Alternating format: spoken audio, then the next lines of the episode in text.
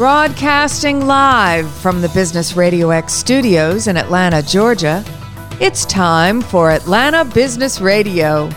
Brought to you by OnPay, Atlanta's new standard in payroll.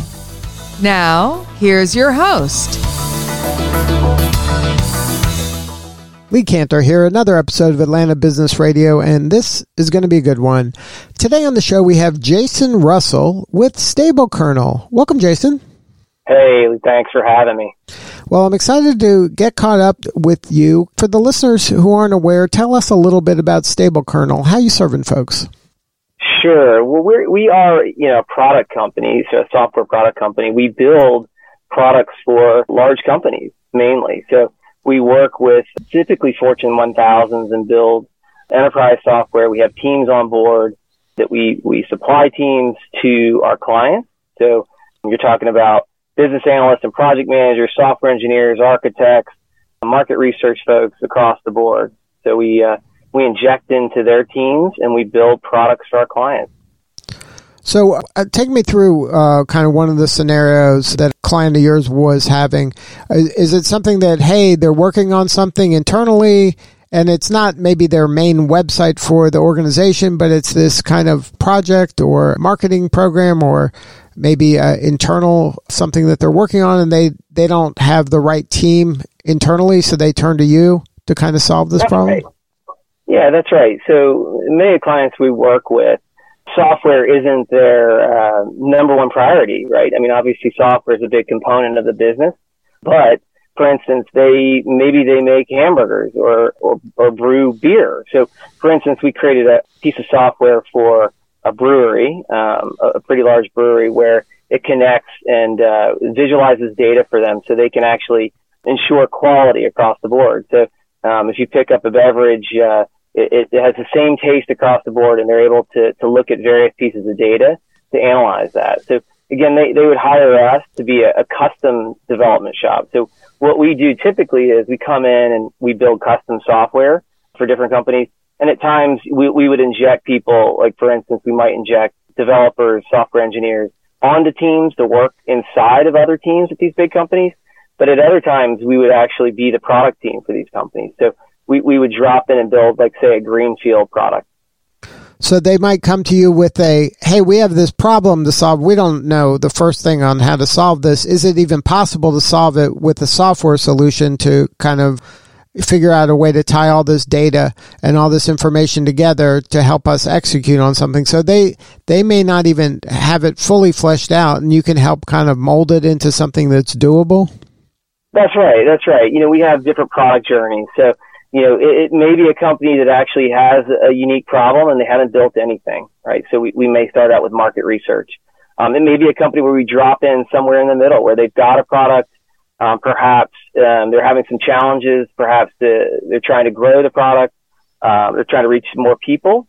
Um, so they would hire us to come in and enhance that. Um, perhaps pick up more velocity, more quality. Um, I'd also say we're, you know, uh, well, we're a custom shop. We're also a premium shop too. So we're not a um, you know, some companies I think drop people in and they, they call them resources. Um, we're not that. Um, we're not a recruiter. We actually, like I said, have, have full-time employees who are on board who, who actually work directly with our clients. So you're more of a partner than just a vendor. Absolutely. You nailed it. We are, we are a partner. And certainly I think on our side in the services business, uh, lots and lots of people say you're a partner. You know, we, we always want to be a partner. Um, but that's what we're working that we're striving for. So when a client calls us a partner, we know he succeeded. So now, once you start working with them, is this one of those things where they're like, "Wow, this worked great on the, over here. Maybe they can help us over there," and all of a sudden, now you're doing multiple projects within the same company? Totally, and, and that's that's you nailed it. So, a, most of our engagements, right at our size, you know, we're we're 75 or so full time people, so um, we're not a, a massive company. So we would typically drop in a few people depending on the services needed. Um, and then we, we grow those teams and then we go sideways. So like you said, they have other products, other needs. Um, and, and that's certainly the best way, right? From a referral perspective, there's nothing better than that um, inside of a company. So for instance, we've got several clients we're working with now. We're building multiple products for them. So, how has this kind of um, job climate impacted you, or has it made you that much more attractive for talent because uh, you're able to kind of give, uh, I would imagine, your workers a variety of things to work on? Yeah, I mean, so like for instance, the pandemic specifically um, has has changed things dramatically. Um, but I would say overall, I mean, costs have gone up, right? I mean, especially in software development, software engineering. Um, I'm sure you noticed that um, I, I haven't seen you know salaries go up like this in any industry, and I've been in business for nearly 30 years. Um, I've never seen it like this. So the demand is super high. Um, and what we're able to offer companies is, uh, you know, a, again, a unique culture. We've got, we've built a great culture, um, and we've got incredible retention. So our retention enables us to have that uh, product knowledge that, that these companies need. So we do. We act like a partner. We act basically as as full time employees um, inside of these companies. So, what do you need more of right now? Are you looking for more talent? Are you looking for more clients? well, I am. Uh, I also sit on the new business side, so I'd always say we need more clients. Um, our, our head of engineering might say we don't need more clients right now, uh, but we always want more clients. I think it's it's double edged, right? I mean, obviously, as you bring on new clients, you need more people. We always have the hiring sign on. We're constantly hiring. Um, we, I think we've hired uh, nearly 30 people this year. So we're, we're always looking for new software engineers, for uh, business analysts, uh, QA folks, market research folks. So we're really looking across the board. And from a client perspective, as I mentioned earlier, I mean, we, we, we typically swim in deeper waters, you know, for our size. Uh, I think a lot of these large companies now, a lot of these Fortune 500s have been burned by a lot of the bigger consultancies. Um, and as a small, uh, a smaller shop, right? And some people say boutique. I, I'd, I'd say we're just a, you know, smaller services company. Um, I think again, we're more nimble. We're able to move around uh, more effectively. We don't come in and drop in and say you need 50 people on this team. So I, I believe we offer something a bit different than say some of the bigger consultancies do. Now, is your work primarily in Atlanta, or now uh, kind of the world's your oyster? yeah, I mean, most of our work, many of the companies we work with do have offices in Atlanta. They might not be based solely in Atlanta, but they've got offices in Atlanta. But but as you said, I mean, things have changed so much that it really doesn't matter. Um, we, we have, I think we have people in 12 or 13 different states, um, at Stable Kernel. Um, we also, of course, have well over 40 people that are local that, that are, uh, full-time employees here too. So it, it while it, it, has changed dramatically in terms of the landscape, we can work with anyone, anywhere. Um, we've got clients, we work with clients out west and the north. We also have nearshore partners we work with too. So, um, none of that seems to matter anymore, of course. Uh, having had thousands of virtual calls in the last two years. Now, any advice for the companies out there, maybe the ones that are like you, maybe under 100 employees that have a combination of in the office folks as well as some remote people around the country? How do you kind of maintain that culture and, and attract the right person, you know, especially when they're not kind of living close by the, the main office? Yeah, I mean, I, listen, I, I again, been in, been in business for, around business for a long time. I, I just believe culture wins out over everything. And I think if you have a strong culture, strong values, um, and we live those and breathe those every day, um, I, I believe that's the way you re- retain employees. Um, we are very transparent. Our core values are out in front of everyone all the time. So I think operating from a very transparent perspective, where the company's going, laying those goals out for folks, um, and again, for us, I mean, you know, whether you live in Michigan or Tennessee or Georgia, um, it doesn't matter. You're going to get the benefit of all those things. So, for instance, we have uh, learning allowances we give our employees so that they can go to various conferences to, for, for higher education. Um, we do lots of things internally, whether they're, we call them fundamental Fridays, where we've got um, strategic meetings we set up to be able to share information internally. Um, we do all those things, and that's that's something I would suggest to anyone or any company that's trying to grow. Um, focus on your people. Um, when your people stay, uh, it creates that consistency that you want on these accounts. And and again, our, our our company's thriving, but also our clients are thriving as well. Now, any advice for those kind of enterprise level companies out there um, in terms of how should they be keeping up with the the advancing technology that's constantly evolving, that's changing. It always seems like there's a new, better thing out there that if you're not on it, you're missing out. Yeah, I mean, I, you know, I think from our perspective, I think omni-channel is more important than ever. Companies are relying on technology to give their clients the same experience, regardless of where you know, where they're traveling. So, I mean, this for me, this means like remote and online avenues have to be stronger, easier. Um, I think there's also more demand for data science and machine learning. Um, you know, we're seeing that elastic approach from all cloud to hybrid cloud is again trending back to all cloud. Um, yeah, so I, I, think those are some some things that I would encourage some of the larger enterprises to focus on. Um, and also, again, attracting talent's hard. So keeping that in mind, right? I mean, the salaries for, for IT, the IT industry in general is just rising for the foreseeable future. If you look at the trends and the data out there, um, these things aren't staying put. They're just continuing to go up. So I think you have to be really diligent about the people you hire, ensuring their skills are, are real and reliable. Uh, for instance, we've got an amazing hiring process here. It's, it's very difficult to get a job at Stable Kernel. Um, and I think that's really, really important. Now, do you think it's one of those things where um, the salaries are going to go so high it's going to force organizations to lean more in AI and automation and, and kind of machine learning and, and automate their way out of this hiring situation? Hmm. Yeah, I mean, I I think that that's certainly possible. I don't see that, you know, in the near future. I, I think there are plenty of jobs to be had that require uh, hands on keyboards to actually do that work.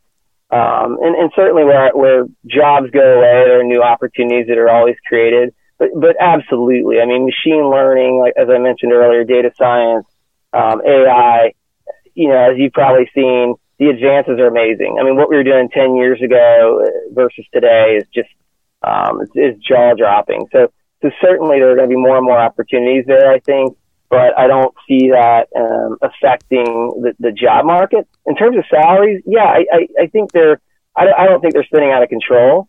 Um, but I do believe that at some point they probably have to calibrate a bit. Um, but you know, probably the market was due for a, a correction on the salary side as well. Um, and, and, we're seeing that. And, and, to be honest, most of our clients are, are quite happy to pay for that talent.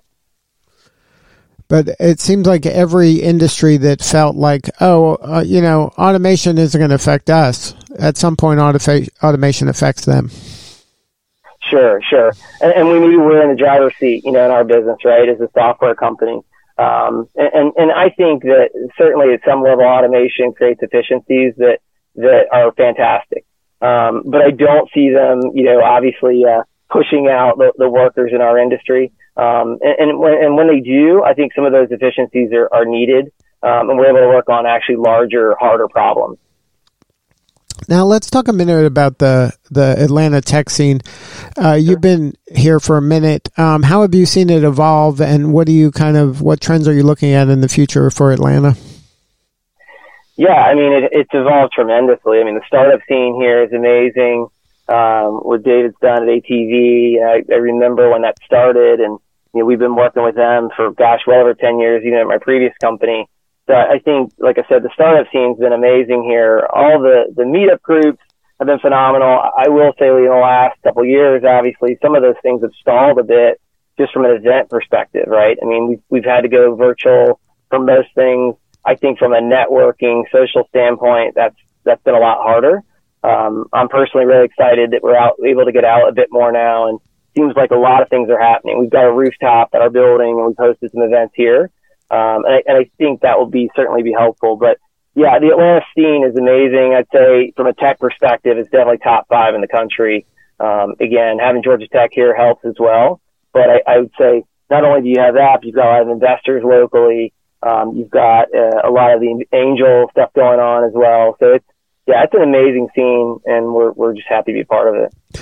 Now, uh, maybe when you started uh, the tech scene, uh, there was a lot of the investment investors were kind of coming from a real estate background or development background. Are you seeing more and more people who are having successful exits kind of hang around Atlanta and reinvest in? You mentioned David. Uh, coming uh, as an example of somebody who did just that, but are you seeing more and more people uh, do that as well? Yeah, for sure. And and I've had friends who've gone through exits and they're all all dipping their toes in and, and maybe even more, maybe jumping in the deep end in terms of investment. I think there's a huge amount of opportunity. Um, what we're seeing, a lot of folks are, are investing in multiple um, efforts now. And, and honestly, I, I'd say that it's, it's a lot easier to get involved now. Um, I think 10 years ago, it was, it was more difficult for, for people like me perhaps to get invested, um, or to invest in some of these companies and now it's it's um it's a small environment. I mean, while Atlanta's a big city, um, from a software perspective, running the same people often. So as far as getting funded and things like that, um, you know, my, from my perspective, I think it's uh, it's a lot easier. Um, and again, I think that's a good thing. Now, um, what do you think this uh, ecosystem needs more of? Hmm what does it need more of? The Atlanta ecosystem specifically, Lee? right? Because I mean, you mentioned top five. Obviously, there's the bigger ones that uh, maybe are, have been around longer than ours, um, but we're growing, and we have uh, certain clusters and niches that are, you know, where maybe Atlanta is known for, maybe fintech, healthcare, um, maybe marketing. Uh, but it tends to be kind of B two B. There's some B2C in there, but is there anything that you would like uh, the Atlanta tech community to have more of, yeah. or that you've seen elsewhere? Yeah, I, I don't know if I'd say there's anything specifically that I'd say I've seen elsewhere. I mean, certainly from my perspective, as we focus a lot on B2B, I would love to see more on the B2B front. Um, you know, certainly from my experience has been that's a bit more left coast and, and you see a lot of opportunities out there.